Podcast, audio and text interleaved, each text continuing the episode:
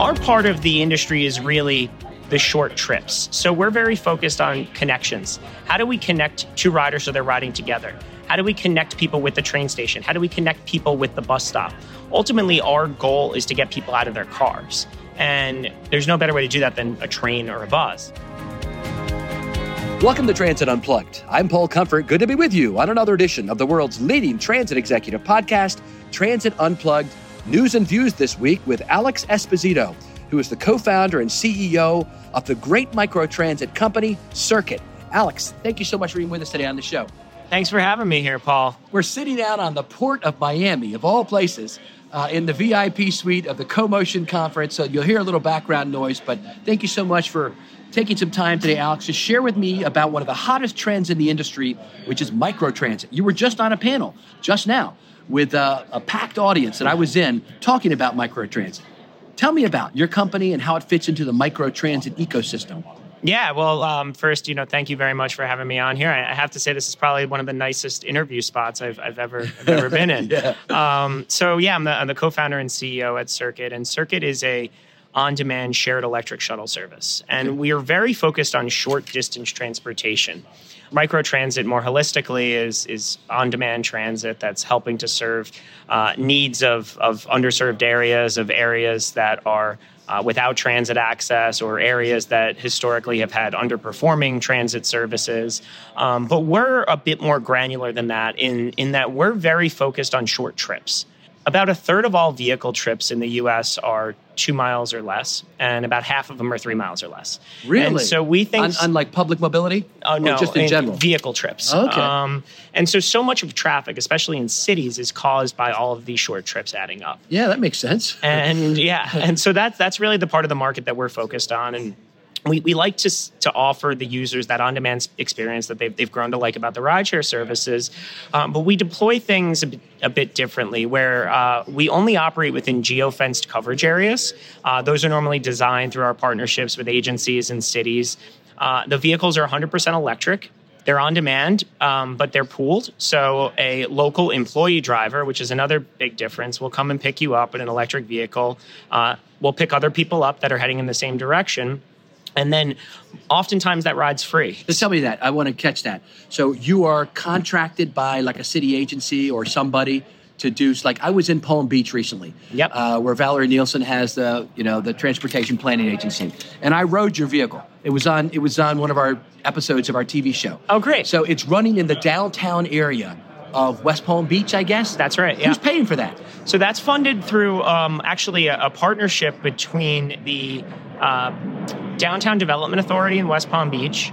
Um, Brightline Train Systems is involved, and yeah. we recently um, received uh, additional funding from the town of Palm Beach, uh, and now also, you know, working uh, closely with the city of West Palm Beach. And so that's a great example of, of multiple organizations coming together for the yeah. common good of the area. How does um, that happen? How do you get four or five agencies who are willing to contribute to start something? Well, I, I have to, um, you know, the the D D A in West Palm Beach is very progressive. Rafael uh, Clemente oh, is there. Him. Yeah, yeah, he's, yeah, he's a great guy. He's incredible. Um, he's also, uh, Tanika is, is in there. Tanika James is in that office as well. Uh, and then Jonathan Hopkins um, is a mobility expert in the area that is, is working to build W P B Go, which is, is almost a mobility um, coalition, if you will, a nonprofit. Um, but so that's a little bit more of the complicated yeah, example. But that's very interesting. So how many places around the country are you doing this? So we're in about thirty cities around the country. Um, and, how, and how old is your company? When did you start? So interesting origin story, actually. Because you're the co-founder. I am, yeah, yeah. yeah. So my background's actually in consulting. And we, uh, I grew up uh, on Long Island, eastern Long Island, uh, in a beach town. And there was always a problem with parking at the beaches. And yeah, so my, that makes sense. yeah, my, my co-founder, uh, James and I, James Meares, uh, we were working full-time jobs, and, and we sort of had this idea of a pet project where what if we got people to park in town and ride a bus to the beach? Uh, it would reduce parking at the beaches, and, and, and there was an underutilized parking lot in town. And then we started to look at that, and, and we looked at, what do you charge somebody to go a mile? Uh, what's the cost of fuel, the cost of insurance, the cost of these buses? What happens if it rains all summer? And, and so we kind of put the idea on the back burner, and then we brought it back to life, and we said, well, what if we made it free? And what if we use electric cars to reduce the cost of fuel, and we work with advertising partners? And so that was really, you know, Circuit uh, zero point one. Um, it was called the Free Ride at the time. Uh, more recently, we have implemented low-cost dollar, two dollar fares in some of our markets situationally. But, but you know, in, in hindsight, we were using electric vehicles to solve a last-mile problem um, before we really knew the buzzword that has yeah, become yeah. the, the last-mile cool, right? problem. We were yeah, electric exactly. before electric was cool. Yeah, exactly, exactly. That's interesting, dude. So um, do you have competitors? I mean, are you the only ones in this market that does this kind of work? I mean, there there are competitors in transportation. You know, you know, I, I don't like to think that we compete with the Lyfts and the Ubers of the world. Right. Um, no, you, you know, yeah. their model. More than one person in the vehicle, right? We do, yeah. yeah. So we're shared mobility, very focused on short trips. Um, there's other operators. There's some here in Miami, and, and there's others, you know, around the country that have done uh, used electric vehicles, you know, for about town trips or yeah. you know, getting people to and from bars and restaurants and things like that. But uh, I, I think it's sort of unique in in that we work very closely with cities. Um, we offer tech-enabled services, but I think most importantly, we're a turnkey operator. And so that's something that our city partners have really appreciated, where we provide the vehicles, the insurance, the maintenance, the technology, the rider app, the driver app, W two local drivers. We have about an eighty-eight retention rate, eighty-eight percent retention rate with our drivers across the country. And it's a fun job. It is, yeah. you know, and, and we have really... I talked to one of your drivers.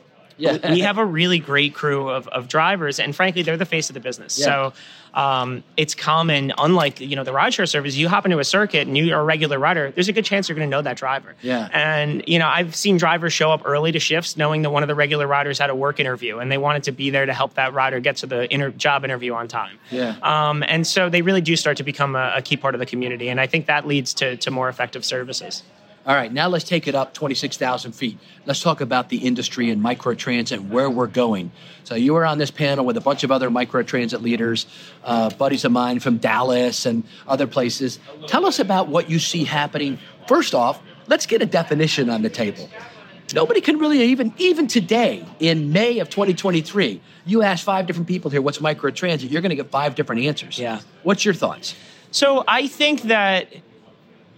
Where do I begin? Yeah. I, I think, you know, very simply, you know, micro transit is things that are smaller than mass transit, right? There you and, go. Yeah. Uh, you know, that can be a number of things. It could be bikes, scooters. It, it could or be. Smaller vehicles, right? Smaller vehicles, um, you know, typically on demand, and technology right. is a part of that. But I think it's the new shiny object in the transit room. And, and because of that, there's going to be a lot of wins and losses. I, I think there's been situations where microtransit has been um, very successful, and other times where the wrong type of microtransit solution has been deployed to solve uh, certain problems. So I think at a really high level, and I'm, I'm going on here, but there's situations where you have areas that have no transit and you need to alleviate a transit desert. Yes. And and that's where, and they're large areas, right? Yes. And it's going to be easier to deploy microtransit than to build a new bus route or to build a new train route.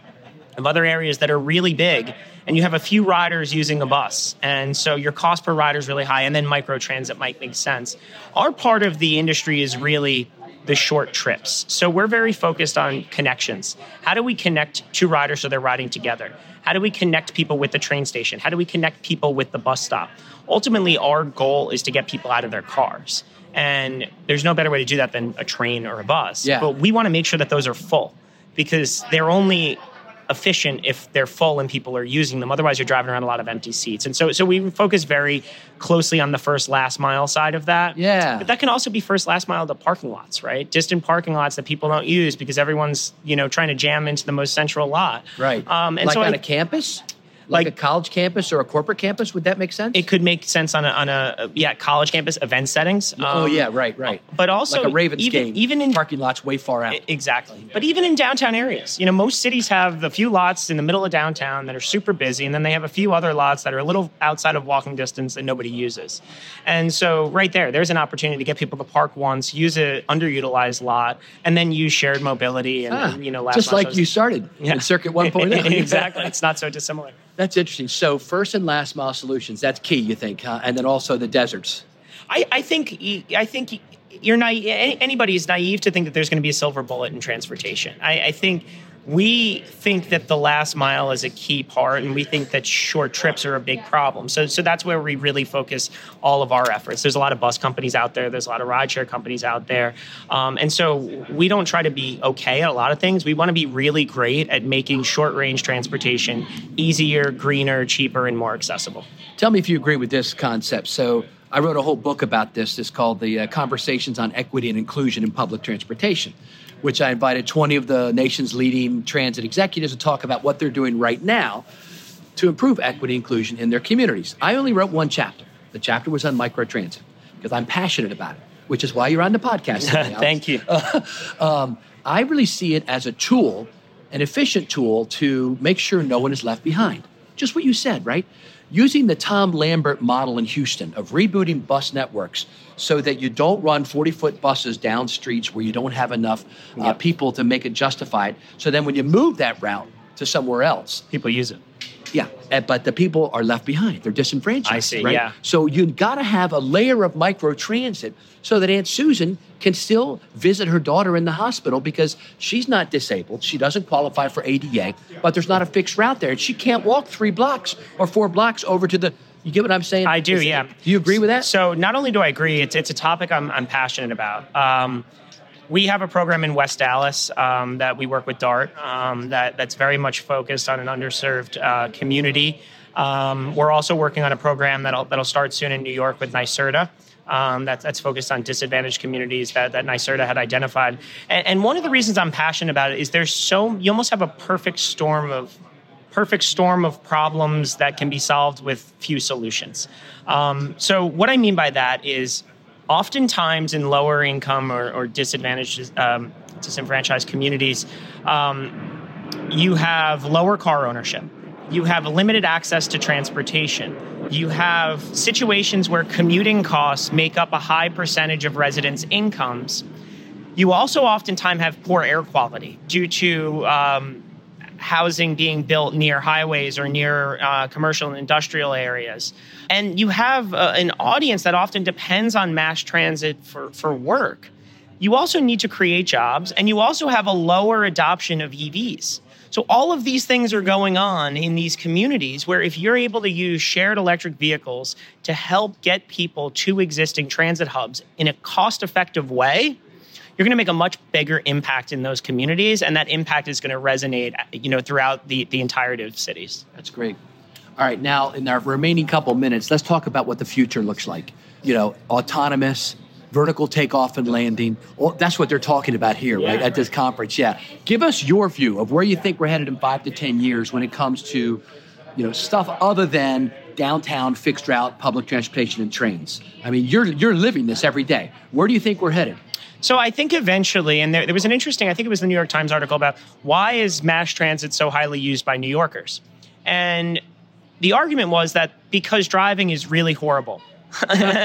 Not because it's the greatest mass transit system, which it is pretty good. But um, I think we're seeing a point where, you know, urban flock is happening. You know, obviously the pandemic had, you know, had an impact on that. But of, we're in Miami, you know, which is growing so rapidly. Wherever cities are growing, traffic and parking are getting worse. And so while that's a problem, that's also a, a great incentive for us to take action on yeah, this. And, and exactly. And so I think there's going to be um, a future where, where people don't drive around cities, where people drive to and from cities or take trains to and from cities. And then they use sh- different forms of shared mobility to move around cities. Okay. Um, now, eventually, those may be autonomous. Um, you know, personally, I'm With as it relates to autonomous vehicles, um, we're very interested. We're ready for them when they're ready, yeah. Put it that way. Right. Uh, but I think you're, you're going to have three sort of hurdles to, to get over. One is the technology, and that's the one that everyone talks about. When are they going to be ready? Right. I'd argue that that might be one of the, the, the quicker ones. Okay. Then you have regulation, right? And then when are cities going to allow them? What are states going to do about it? You can go on there. But then you have the costs. And I think if you're not that attuned to the transportation space, you say, well, it's not a dri- you don't have to pay for a driver, it's cheaper. But the when and where and why and how should we im- deploy these technologies, I think it's going to take a longer time to figure out in the sense of when is it cost effective to do so. So, you know, you and I hopping into a robo-taxi to go to a Dolphins game might be a fun way to spend eighty dollars, right? But using auton- or an autonomous vehicle that goes up and down a straight line, um, you know, might might be cheaper than, you know, paying for, for you know, a, a driver or something to do so. I, I guess what I'm getting at, though, is, is like any new technology, we need to start figure out more granularly where these use cases make sense yeah. and where they make sense from a cost perspective. Because just because you don't have to pay for a driver doesn't mean that using a seven hundred fifty thousand dollars robot that uh, needs an engineer to maintain its sensors is going to be a more cost-effective way to move people around congested areas. That's interesting. So it goes right back to, and I, I verified this quote with my with Peter Rogoff, uh, former F T A administrator, head of Sound Transit. His famous quote that I love is, if you've seen one transit system, or in this case, one city, you've seen one transit system. Mm-hmm. So in every city, there's a different, and so from, you know, transit agencies that are run by counties like they are here in Miami, yeah, to authorities, to New York City, to everyone has a different solution. And what you're suggesting, I think, Alex, is that microtransit fits into all these places in different ways. Exactly. And we just have to analyze that, figure out the right solution. And maybe that's why so many of these startups go bankrupt, because they haven't figured that out right yet. And we're still in the figuring out phase. I, I think that's true. And I, I think, you know, product market fit is, is something that, you know, every startup, you know, hears is, and how important that is. I, I think, though, this is just a natural progression of any new technology. I mean, if we look back at like the late nineties, everyone thought dot-com was cool, right? It didn't matter what the website was. It didn't matter what it was used for, but dot-com was cool. Uh, and that was important. And dot-com was going to change the world. Now we look back at that and we said dot-com was going to change the world. We didn't even know what we were talking about. You know, there's incredible websites and companies like Amazon that have done really well, but then there's other times where there's thousands that went under. There's thousands yeah. that went under, and and so I think we're kind of in, you know, a similar stage as it relates okay. to microtransit, and it relates to autonomous vehicles where microtransit's cool, dot com, um, autonomous vehicles are cool. It was almost like dot com is cool, and now we're sort of in this phase. But okay, when, where, why, how, and how much, you know, will should we be deploying these types of, of solutions? I guess we will wait and find out the answer, huh? We're, we're getting we're getting smarter every day, and I think the CoMotion Conference is a great way to bring um, a, a lot of smart people together to discuss these topics. That's great. Alex Esposito, co-founder and C E O of the great company Circuit. Thank you for being our guest today on Transit Unplugged. Thanks again for having me, Paul. Hi, I'm Elea Carey, a communications consultant who loves working with public transit agencies. Summer's here, and transit agencies have a full docket of public events to table at, as the phrase goes. Farmers markets, music festivals, street fairs, parades, state and county fairs, and rodeos, the kinds with horses, not buses. How do you pick the events where your presence will have the most impact? First, when in doubt, ask yourself the question you're already asking yourself all the time anyway. What's best for riders? Where does the riding public need to see your agency represented to get information on your services and learn about your brand? The answer to that question lies in your understanding of who your riders are and what matters to them. For example, in some communities, that loyal rider base is quite broad, so your riders might show up at the community events everyone turns out for, like events based on major holidays. But in other communities, the rider base is more niche. Ask yourself if you need to table at smaller local cultural events to reach your base. Then, think about the age demographics of your riders. Maybe you have riders from eight months old to one hundred eight years, but most transit organizations lean toward serving more riders of a certain age than others. The tweaks in your strategy could be subtle. If you serve a lot of young adults, you might want to focus on music festivals. But if your demographic tends to be older adults, Sunday afternoon concerts in the park might be more their speed. Finally, while you definitely want to show up where riders are, or if you have budget and staff power, think about the riders you don't know yet. Where are they, and how can you table to attract them? Just one example, if you're trying to bring back former commuters who now work from home, are there neighborhood lunchtime events where you could market your services? If you'd like to talk more about best practices for events or anything else related to communications and public transit, look me up on LinkedIn. My first name is spelled E L E A, last name C A R E Y.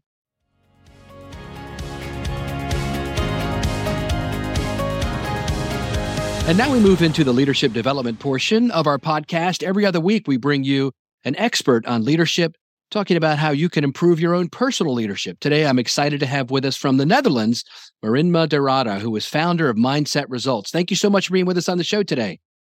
It's my pleasure. So, Marinma, tell me a little about yourself and what you do.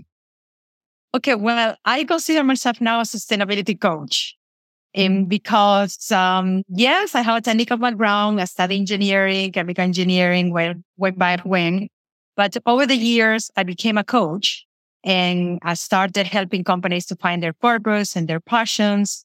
And then uh, what was growing up in me was the sustainability emergency, the climate emergency.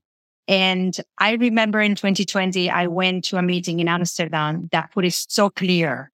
The tipping points will be such that we will not be able to recover after then. So I decided to merge everything that I was doing with sustainability. And that's what I'm doing now.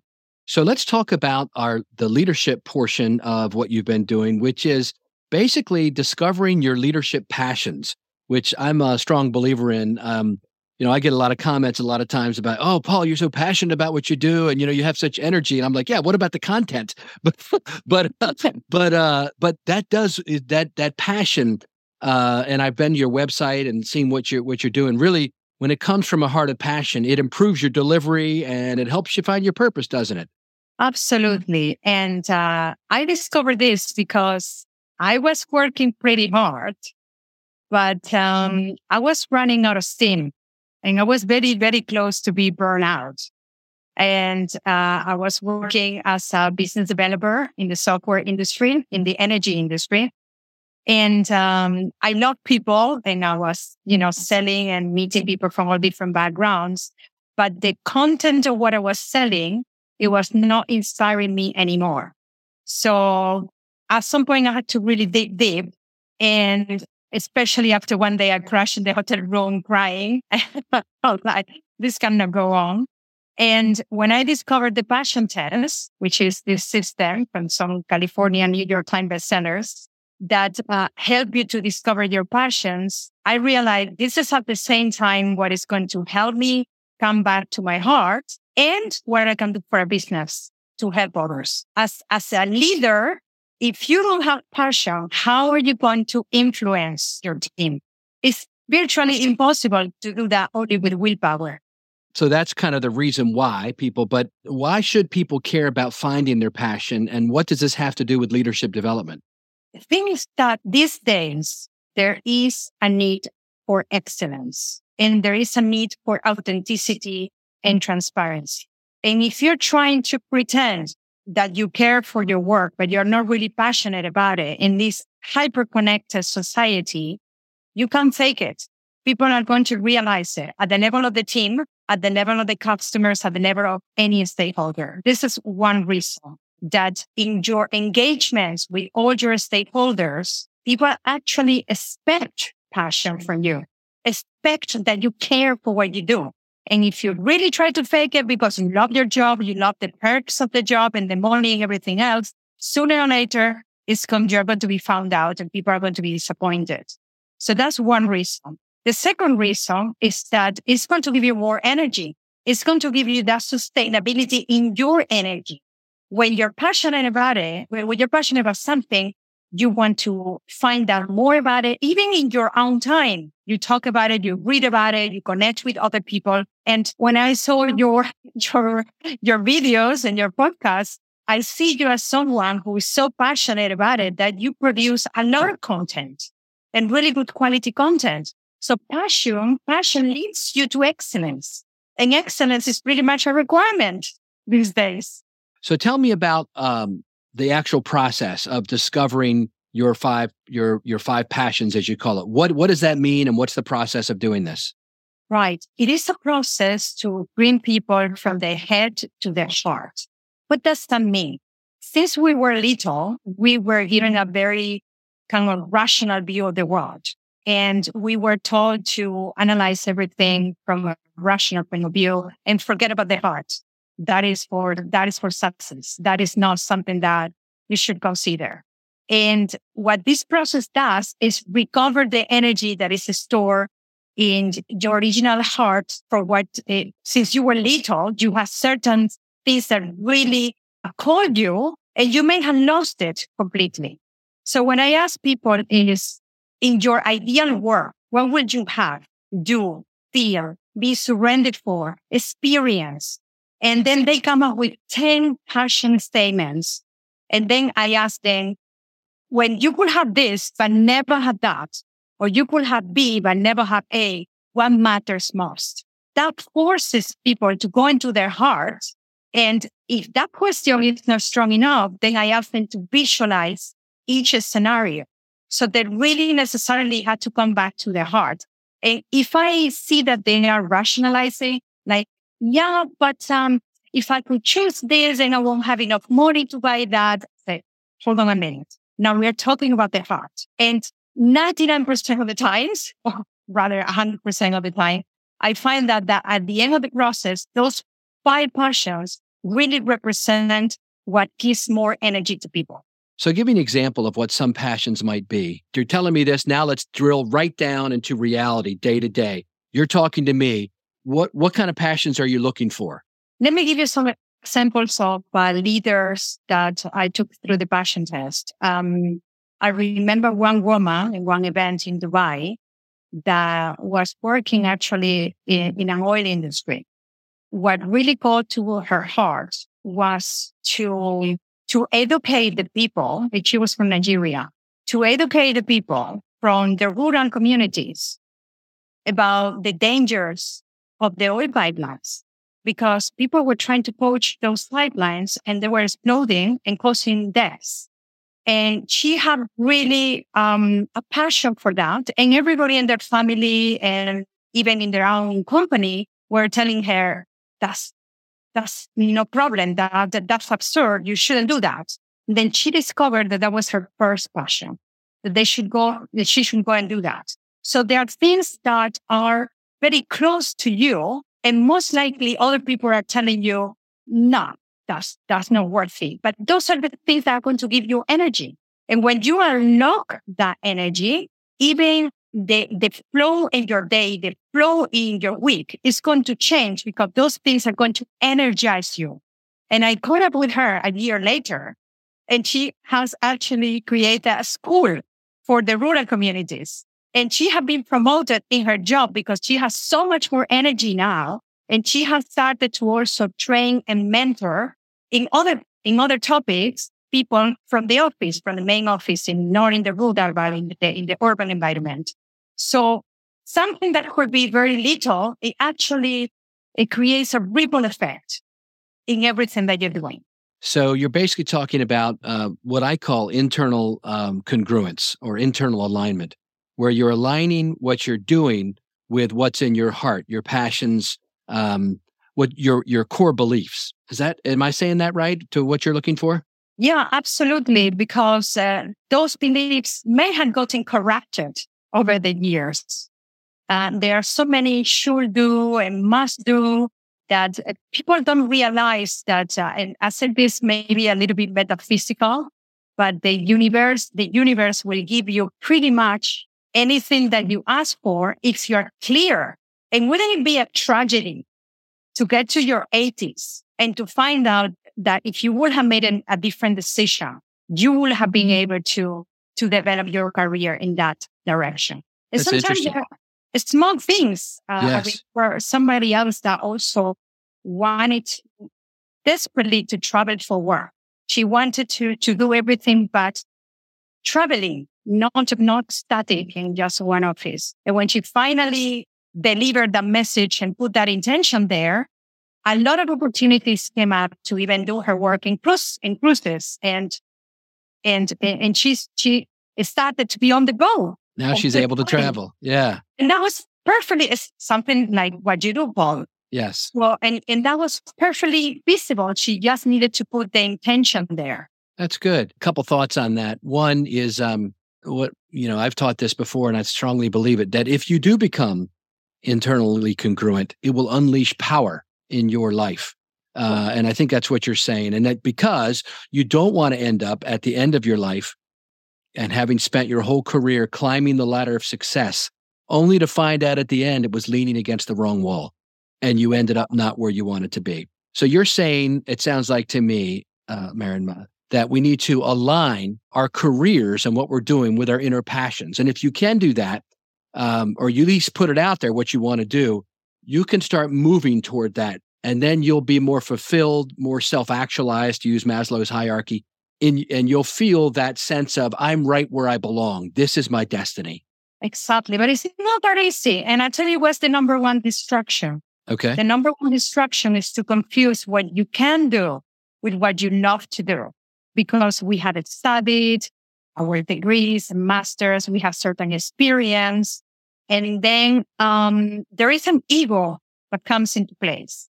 You know, I I know how to talk about these complicated terms, or I know this uh, sophisticated technology.